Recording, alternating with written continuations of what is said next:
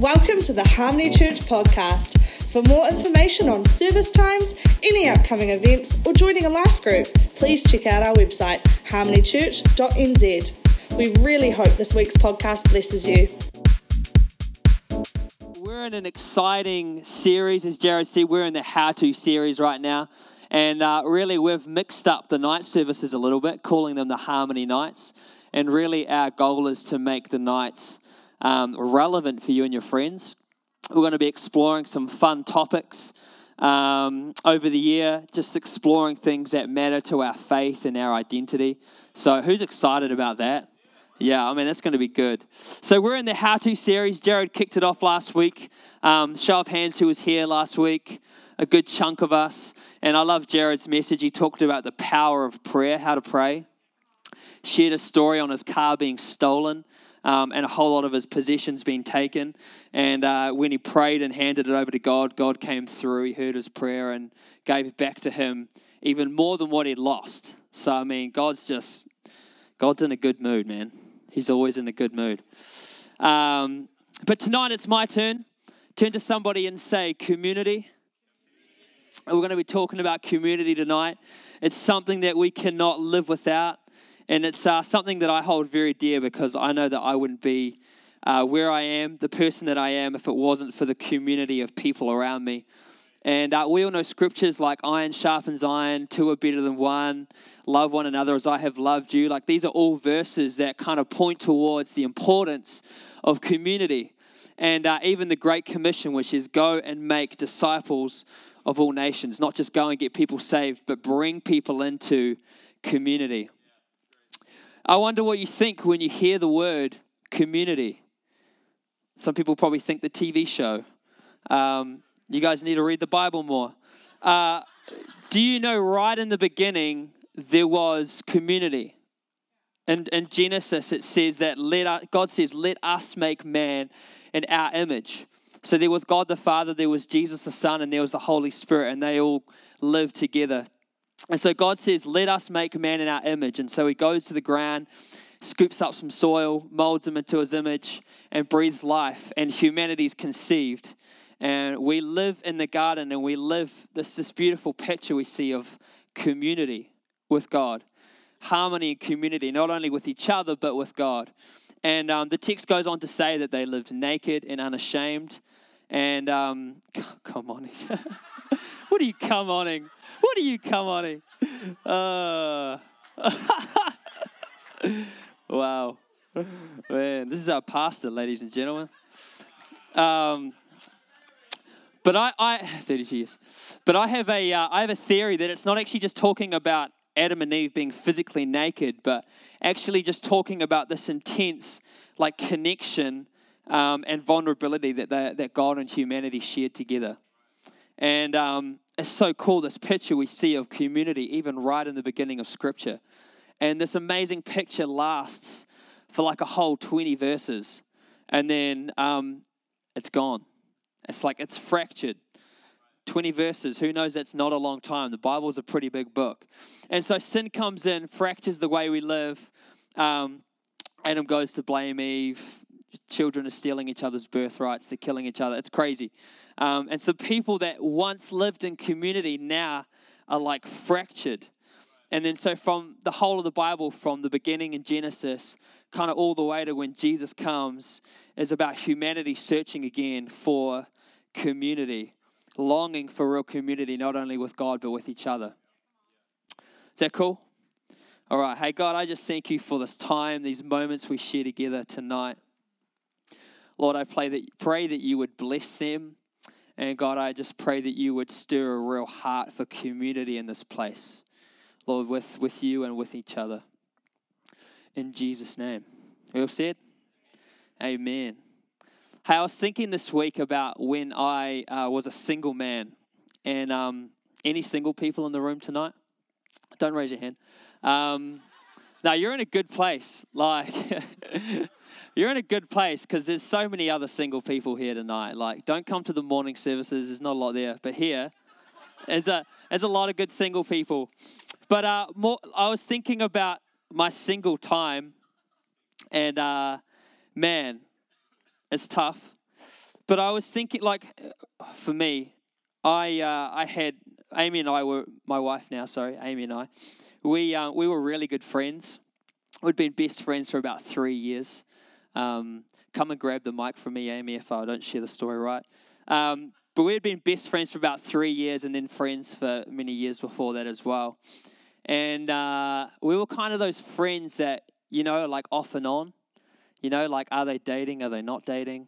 Everyone's kind of like standing around wondering. And uh, I remember I went away for a few months on a trip. And I came back from this trip and I was just like, Amy, I'm really sorry, but I just don't feel like you're the one. Like I actually use that phrase. It's cringy as. I said, I don't feel like you're the one. And so anyway, a few days go by and uh, I'm sitting on the couch, I'm scrolling the gram, and um, I see Amy's hanging out with one of my best friends. One of my guy friends. Well played by Amy, right? and I'm just like sitting there, red hot face, like just full jealousy. Never thought I was the jealous kind until this day. And I was like, oh my gosh. So I went and I did the Christian thing. I went and confided in um, my pastor at the time. And uh, I said, man, like, what is going on? And he literally said to me, like, you're an idiot. you're an idiot. He's like, you like this girl. And then I was like, oh my gosh, I love this girl. And so that night I went and told her I loved her. We were married the next day.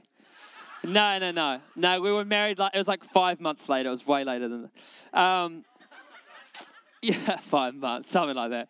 Christians like to move quick. Um, but it was so funny, like, it just felt right. It just felt like we belonged together. And uh, I share the story because I think there's this innate thing inside of us that is always just searching for belonging, always just searching for uh, another person, searching for community. And uh, you can find community in your friends group, you can find community in your family, sports teams, church, youth groups, whatever it is. But I think this thing is hardwired inside of us to do community with each other, you know? You may be an introvert in the room and you think, I don't need community. I can sit in my room and, you know, paint pictures and do my thing. But um, do you know what? Even to like reject the idea of community is to like form a community of people that reject community. Like it's just this weird paradigm where like whatever we do, we can't ditch community because it's like it's in our nature. You know, like here's an example. I could get offended and I could start an anti-establishment thing and try and overthrow Gideon and Catherine and take over the place. But do you know what? I would I would form a community around anti-establishment. Like again, that's just how community works. Like you always just bring people in, and uh, we're stuck in this together, guys. And uh, when Jesus came to earth and established his church, what he did was he reestablished community that we can have with God. And that fracture that existed is gone, and community with each other and community with God has been reestablished. I mean, I think that's pretty cool. And uh, so I want to give you a definition of community tonight, a biblical definition. Then I want to break it open and uh, maybe even look at a few keys on how we can do community together. Is that cool? Sweet. Let's look at Acts chapter 2. It says this They devoted themselves to the apostles' teaching and to fellowship, to the breaking of bread and to prayer. Everyone was filled with awe at the many wonders and signs performed by the apostles. All the believers were together and had everything in common. They sold property and possessions to give to anyone who had need. Every day they continued to meet together in the temple courts. They broke bread in their homes and ate together with glad and sincere hearts, praising God and enjoying the favor of all people. And the Lord added to their number daily those who were being saved. Come on, that's awesome. And I mean, this, by all definitions, is like the beginning of the church. And, you know, remember the context Jesus had just walked the earth, he had just. Um, loved people, loved his disciples, and then he commissioned them to go out and love the world. And so now his disciples are here on earth and they're looking at how they can be the hands and feet of Jesus, how they can be like God's representatives. You know, um, I want to write a book on this actually. Like Jesus on, on working our way out of a role. You know, like Jesus had worked his way out of a role. He'd he'd commissioned his disciples to be his hands and feet, and uh, you know the same people that Jesus loved so much became God's hands and feet. But then you have these other people that hated Jesus. They hated everything Jesus stood for. These are the people that crucified Jesus. And now they, they hate anyone who claims to follow Jesus, anyone who claims to be a disciple or, or an apostle. And Christians were so hated that they would be persecuted, they would be killed, um, people would stop trading with the Christians. And so, literally, like their livelihood depended on how well they would do community with each other. And so, this was this this was community in like its rawest sense. So there's five things I see when I look at this passage, I, like a few how tos, if you like. Um, who's ready to get like practical? Yeah, is a how to message. And I think if you can implement these five keys, then you can find yourself living in better community. And I love this quote. It says, "We don't heal in isolation, but in community." And that's the reason we do community, so that we can live in relation with others and we can find healing and wholeness and all these incredible things. You ready? Let's do this. How to do community. And this sounds like the most obvious one, but um, this is one that I have to remind myself of very often. We have to make time for community. The Bible says this they devoted themselves to the apostles' teaching and to fellowship. That's a Christian word for community, right there, fellowship. And I was thinking about it like this trying to live without community is trying to sit on a stool with one leg. Like maybe you could do the balancing act for a while, but eventually the chair's just going to fall off. You're kind of going to land on the ground. It's not going to be pretty. And it's the picture of what it means to live in community. Like it actually, we need each other and we need to do community. Otherwise, we're just going to land on the ground. You know, we're stronger together. And uh, another quote What should young people do with their lives today? Many things, obviously, but the most daring thing is to create stable communities in which the terrible disease of loneliness can be cured. Man, that's cool. How can we do this? How can we make time for community? You know, the uh, it says in the in the verse that they spent time hanging out, and so I encourage you find a group of people that you can do community with and, and to do it.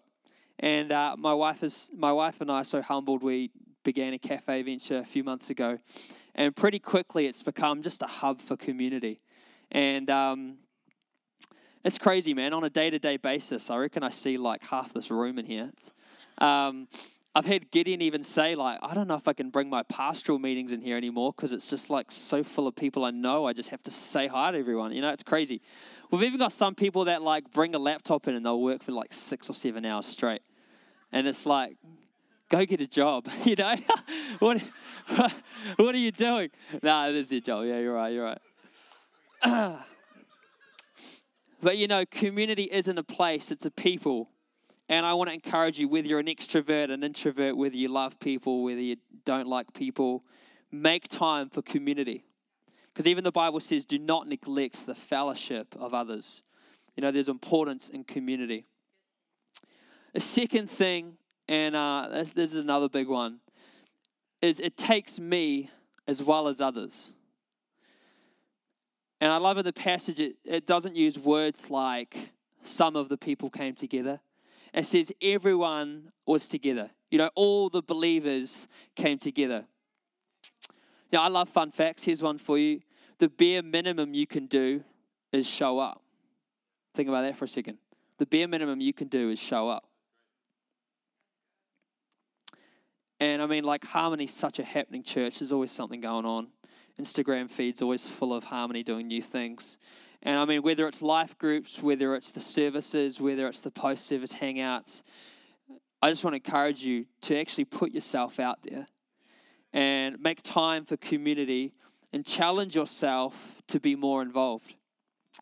And you know, I've heard people come into a, a room like this and, you know, they sit down and they say like "Oh, I was in there for like three minutes and no one talked to me, and you know I didn't really want to go there anymore. Or, but I feel like actually, like what my point is, it, it takes me as well of others. Like we've actually got to get off our chair and we've got to start, you know, activating community as well. And I mean, I want to honor people like Joe Taylor because Joe's like crazy, man. She walks into a room and suddenly she's like friends with everyone. She's talking to everyone. People like Janelle, people like Maddie over here who just, you know, like community's their thing. And I want to encourage all of us to just get to that, you know, selfless point where it's actually about community and, and realizing it actually takes me as well as it takes others. And, uh, you know, there's so many people in this church who are advocates for community, just a few people there. But um, prioritizing connection and community actually starts with me. Prioritizing connection and community. Actually, let's all say that together. Did I put that up? No, I didn't. Prioritizing connection and community starts with me. The third thing from the scripture is there was equality. It says all the believers were together and had everything in common. You know, what are characteristics of a community where there's equality? There's love for each other in spite of differences. It's pretty hard, you know, like to love people and you know when people are weird, man, like it's it's hard. But loving each other deeply in spite of the differences and in spite of the, the little weird things. When, when Amy and I first came to Harmony, Josh Ainsworth was preaching, and he said something I'll never forget. He says, In this church, we want to complete each other, not compete with each other. And uh, I just think that's incredible. Yeah, good word for Josh.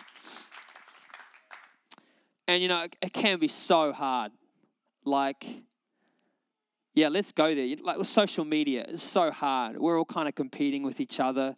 Who's got the best life? Who can take the best photos? Who's got the best filter? You know, blah, blah, blah. But actually, we're not called to compete with each other, but actually, as a body of Christ, we're called to complete each other. And um, I think there's something so powerful when we can, can come to that realization. Another characteristic of equality is when we can love without agenda.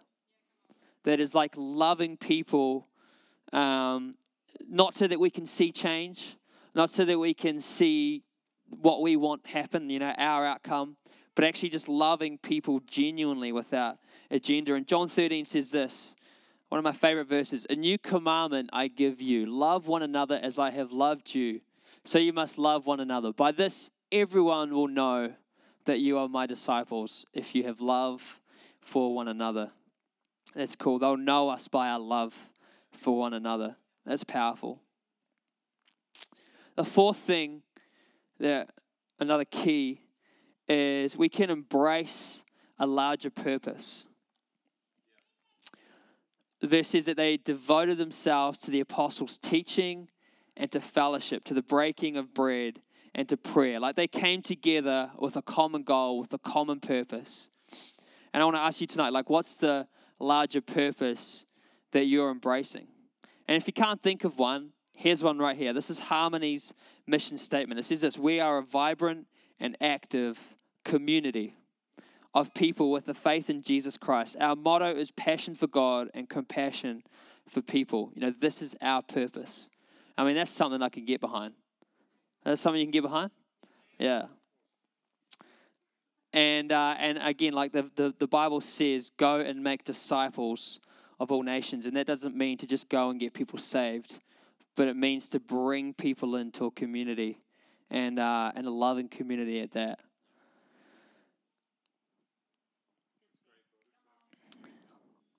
Can we get the band up? Be great.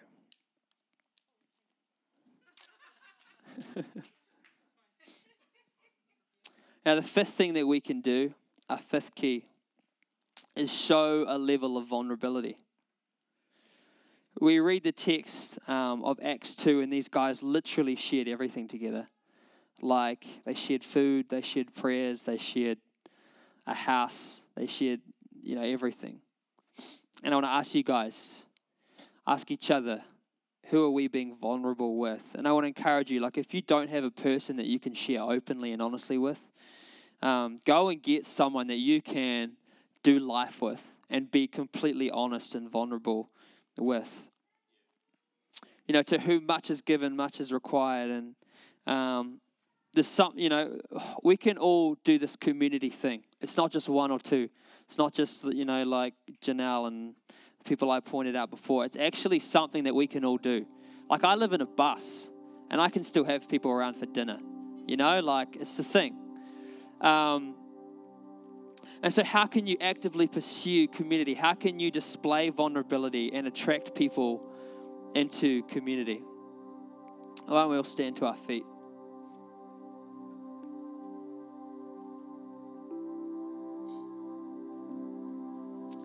I spoke in the beginning about the fracture that kind of took place between God and humanity, where we were left looking for community. And, uh, you know, when Jesus came to earth, he closed the gap so that now we can have community with God and with each other. And John 14, it says this Do not let your hearts be troubled. You believe in God, believe in me also. My Father's house has many rooms. If that were not so, would I have told you that I'm going to prepare a place for you? And if I go and prepare a place for you, I will come back and take you to be with me, that you may also be where I am. And, you know, obviously, this idea of community is so important to, to God because, you know, it starts in Genesis with community and then it ends and with community. You know, Jesus has gone up to heaven to prepare a hangout spot where we can just permanently be hanging out. You know, like, I mean, that's pretty cool. And so, community is something that is so important to God. Let's all like close our eyes.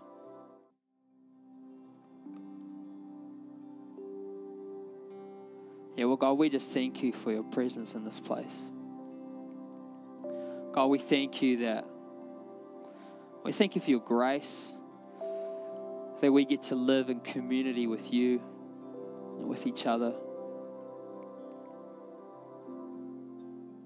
And God, I just, um, yeah, Lord, I, I thank you for how incredible that is. God, I just thank you, um, Lord, that you're just highlighting people that we can live in community with. Lord, people on the fringes God, I just pray that you would help us to bring them in. God, that we would be ones who do community well.